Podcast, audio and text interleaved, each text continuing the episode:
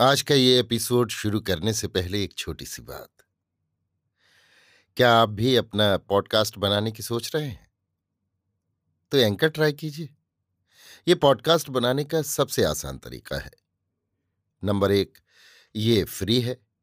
Number दो, इसमें कई सारे ऐसे टूल्स हैं जो आपको अपने फ़ोन और कंप्यूटर पर रिकॉर्ड और एडिट करने की फैसिलिटी देते हैं।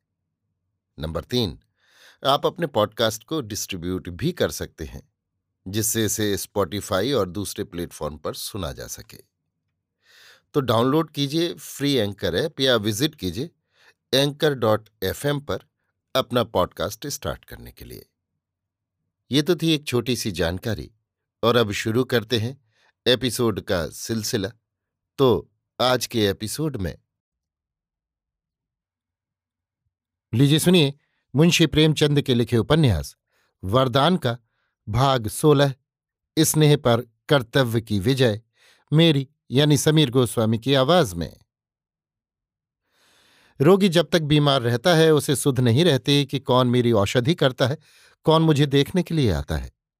वो अपने ही कष्ट में इतना ग्रस्त रहता है कि किसी दूसरे की बात का ध्यान ही उसके हृदय में उत्पन्न नहीं होता। पर जब वो आरोग्य हो जाता है तब उसे अपनी शुश्रूषा करने वालों का ध्यान और उनके उद्योग तथा परिश्रम का अनुमान होने लगता है और उसके हृदय में उनका प्रेम तथा आदर बढ़ जाता है। ठीक यही दशा व्रजरानी की थी। जब तक वो स्वयं अपने कष्ट में मग्न थी, कमलाचरण की व्याकुलता और कष्टों का अनुभव न कर सकती थी। निसंदेह वो उसकी खातिरदारी में कोई अंश न शेष रखती थी, परंतु ये व्यवहार पालन के विचार से होती थी ना कि सच्चे प्रेम से। परंतु जब उसके हृदय से वो व्यथा मिट गई तो उसे कमला का परिश्रम और उद्योग स्मरण हुआ और ये चिंता हुई कि इस अपार उपकार का प्रत्युत्तर क्या दूँ? मेरा धर्म था सेवा सत्कार से उन्हें सुख देती, पर सुख देना कैसा? उल्टे उनके प्राण ही की गाहक हुई हूँ। वे तो ऐसे सच्चे दिल से मेरा प्रेम करें और मैं अपना कर्तव्य ही न पालन कर सकूँ। ईश्वर को क्या मुँह दिखाऊँगी? सच्चे प्रेम का कमल बहुधा कृपा के भाव से खिल जाया करता है। जहाँ रूप यौवन, संपत्ति और प्रभुता तथा स्वाभाविक सौजन्य प्रेम के बीज बोने में अकृत कार्य रहते हैं, वहाँ प्रायः उपकार का जादू चल जाता है। कोई हृदय ऐसा वज्र और कठोर नहीं हो सकता, जो सत्य सेवा से द्रवीभूत न हो जाए। कमला और विरजरानी में दिनों दिन प्रीत बढ़ने लगी। एक प्रेम का दास था, दूसरी कर्तव्य की दासी। संभव न था कि व्रजरानी के मुख से कोई बात निकले और कमलाचरण उसको पूरा न करे। अब उसकी तत्परता और योग्यता उन्हीं प्रयत्नों में व्यय होती थी। पढ़ना केवल माता पिता को धोखा देना था। वो सदा रुख देखा करता और इस आशा पर कि ये काम उसकी प्रसन्नता का कारण होगा। सब कुछ करने पर कटिबद्ध रहता। एक दिन उसने माधवी को फुलवारी से फूल चुनते देखा। ये छोटा सा उद्यान घर के पीछे था। पर कुटुंब के किसी व्यक्ति को उससे प्रेम न था। अतएव बारहों मास उस पर उदासी छाई रहती थी। विरजरानी को फूलों से हार्दिक प्रेम था। फुलवारी की ये दुर्गति देखी तो माधवी से कहा कि कभी कभी इसमें पानी दे दिया कर। धीरे धीरे वाटिका की दशा कुछ सुधर चली और पौधों में फूल लगने लगे। कमलाचरण के लिए इशारा बहुत था। तन मन से वाटिका को सुसज्जित करने पर उतारू हो गया। दो चतुर्माली नौकर रख लिए। विविध प्रकार के सुंदर सुंदर पुष्प और पौधे लगाए जाने लगे। भांति भांति की घासें और पत्तियाँ गमलों में सजाई जाने लगीं। क्यारियाँ और रवीशें ठीक की जाने लगीं। ठौर ठौर पर लताएँ चढ़ाई गईं। कमलाचरण सारे दिन हाथ में पुस्तक लिए, फुलवारी में टहलता रहता था और मालियों को वाटिका की सजावट और बनावट की ताकीद किया करता था। केवल इसलिए कि विरजन प्रसन्न होगी। ऐसे स्नेह भक्त का जादू किस पर न चल जाएगा। एक दिन कमला ने कहा, आओ तो मैं वाटिका की सैर कराऊं। व्रजरानी उसके साथ चली। चाँद निकल आया था। उसके उज्ज्वल प्रकाश में पुष्प और पत्ते परम शोभायमान थे। मंद मंद वायु चल रही थी। मोतियों और बेले की सुगंधि मस्तिष्क को सुरभित कर रही थी। ऐसे समय में विरजन एक रेशमी साड़ी और एक सुंदर स्लीपर पहने रविशों में टहलती दीख पड़ी। उसके बदन का विकास फूलों को लज्जित करता था। जान पड़ता था कि फूलों की देवी है। कमलाचरण बोला, आज परिश्रम सफल हो गया। जैसे कुमकुमे में गुलाब भरा होता है, उसी प्रकार वृजरानी के नयनों में प्रेम रस भरा हुआ था। वो मुस्कुराई, परंतु कुछ न बोली। कमला, मुझ जैसा भाग्यवान मनुष्य संसार में न होगा। विरजन, क्या मुझसे भी अधिक? कमला मतवाला हो रहा था। विरजन को प्यार से गले लगा लिया। कुछ दिनों तक प्रतिदिन यही नियम रहा। इसी बीच में मनोरंजन की नई सामग्री उपस्थित हो गई। राधाचरण ने चित्रों का एक सुंदर एल्बम विरजन के पास भेजा। इसमें कई चित्र चंद्रा के भी थे। कहीं वो बैठी श्यामा को पढ़ा रही है, कहीं बैठी पत्र लिख रही है। उसका एक चित्र पुरुष वेश में था। राधाचरण फोटोग्राफी की कला में कुशल थे। विरजन को ये एल्बम बहुत भाया। फिर क्या था? कमला को धुन लगी कि मैं भी चित्र खींचूं। भाई के पास पत्र लिख भेजा कि कैमरा और अन्य आवश्यक सामान मेरे पास भेज दीजिए और अभ्यास आरंभ कर दिया। घर से चलते कि स्कूल जा रहा हूँ, पर बीच ही में एक पारसी फोटोग्राफर की दुकान पर आ बैठते। तीन चार मास के परिश्रम और उद्योग से इस कला में प्रवीण हो गए, पर अभी घर में किसी को ये बात मालूम न थी। कई बार विरजन ने पूछा भी, आजकल दिन भर कहाँ रहते हो? छुट्टी के दिन भी नहीं देख पड़ते? पर कमलाचरण ने हूँ हा करके टाल दिया। एक दिन कमलाचरण कहीं बाहर गए हुए थे। विरजन के जी में आया कि लाव प्रताप चंद्र को एक पत्र लिख डालूं। पर बक्स खोला तो चिट्ठी का कागज़ न था। माधवी से कहा कि जाकर अपने भैया के डेस्क में से कागज़ निकाल ला। माधवी दौड़ी हुई गई तो उसे डेस्क पर चित्रों का एल्बम खुला हुआ मिला। उसने एल्बम उठा लिया और भीतर लाकर विरजन से कहा, बहन, देखो, ये चित्र मिला।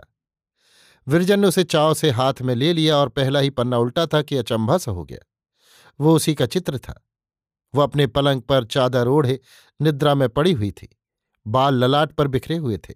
अधरों पर एक मोहनी मुस्कान की झलक थी। मानो कोई मन भावना स्वप्न देख रही है। चित्र के नीचे लिखा हुआ था, प्रेम स्वप्न। विरजन चकित थी। मेरा चित्र उन्होंने कैसे खिंचवाया और किससे खिंचवाया? क्या किसी फोटोग्राफर को भीतर लाए होंगे? नहीं, ऐसा वे क्यों करेंगे? क्या आश्चर्य है, स्वयं ही खींच लिया हो। इधर महीनों से बहुत परिश्रम भी तो करते हैं। यदि स्वयं ऐसा चित्र खींचा है तो वस्तुतः प्रशंसनीय कार्य किया है।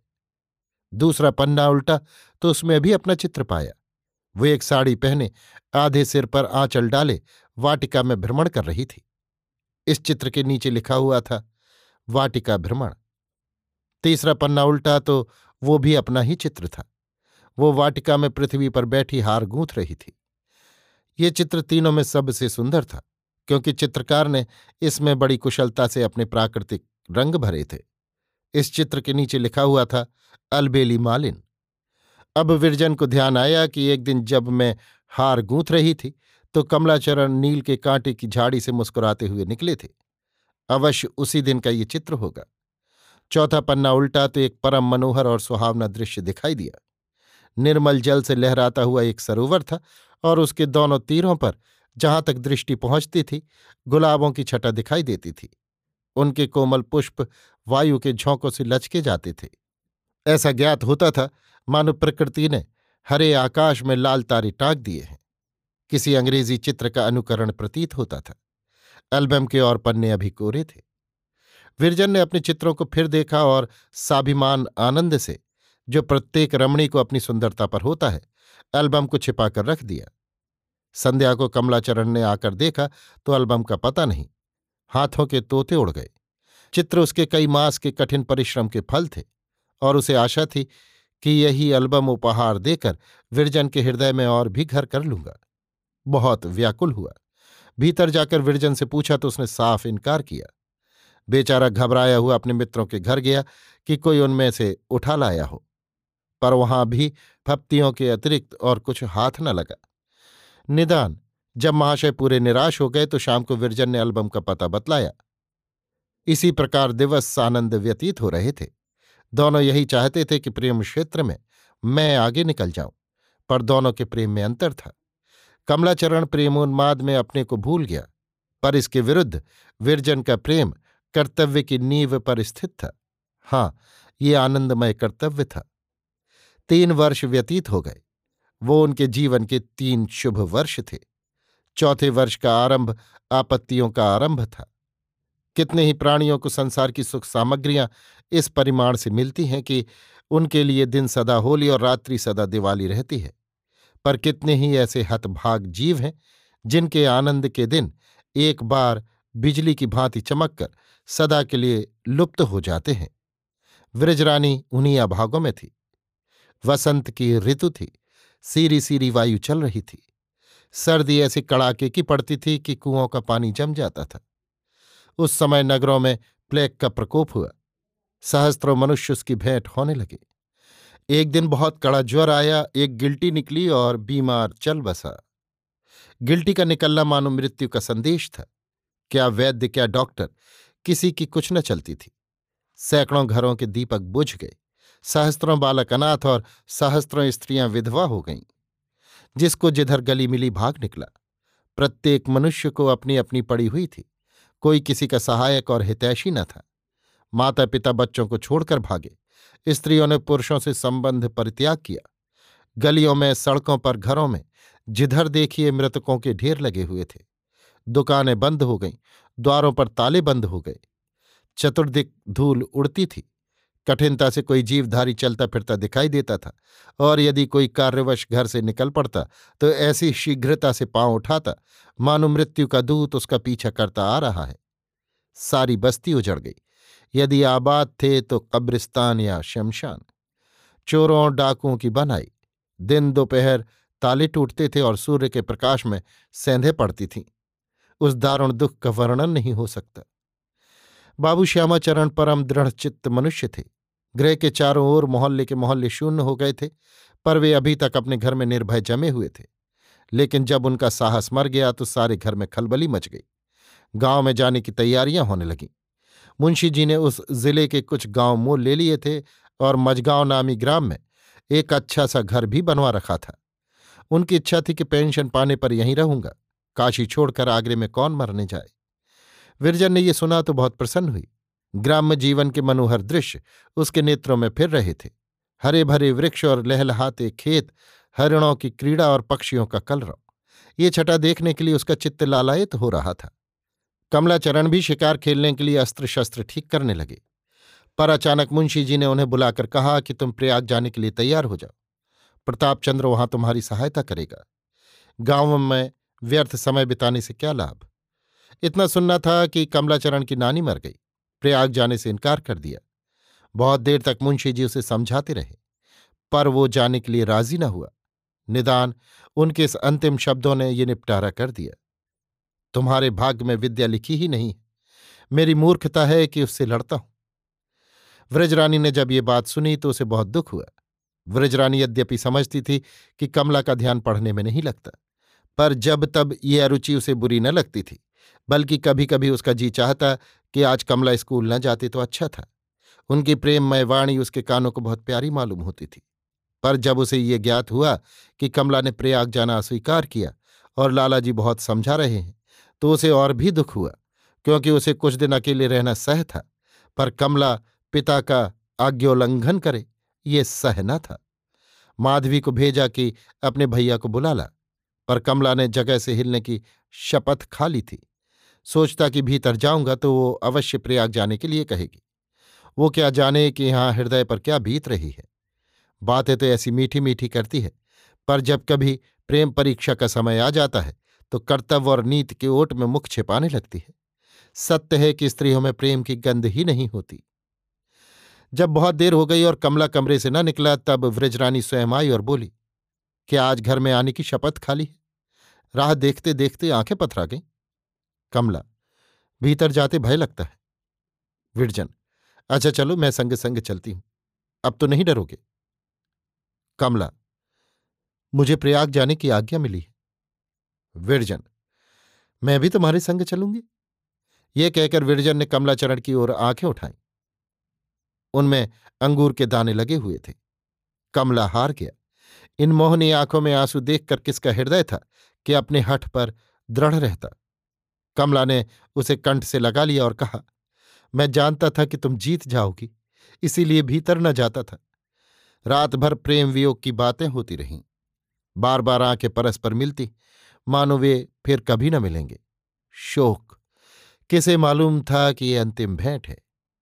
विरजन को फिर कमला से मिलना नसीब न हुआ। अभी आप सुन रहे थे मुंशी प्रेमचंद के लिखे उपन्यास, वरदान का भाग सोलह स्नेह पर कर्तव्य की विजय मेरी यानी समीर गोस्वामी की आवाज़ में।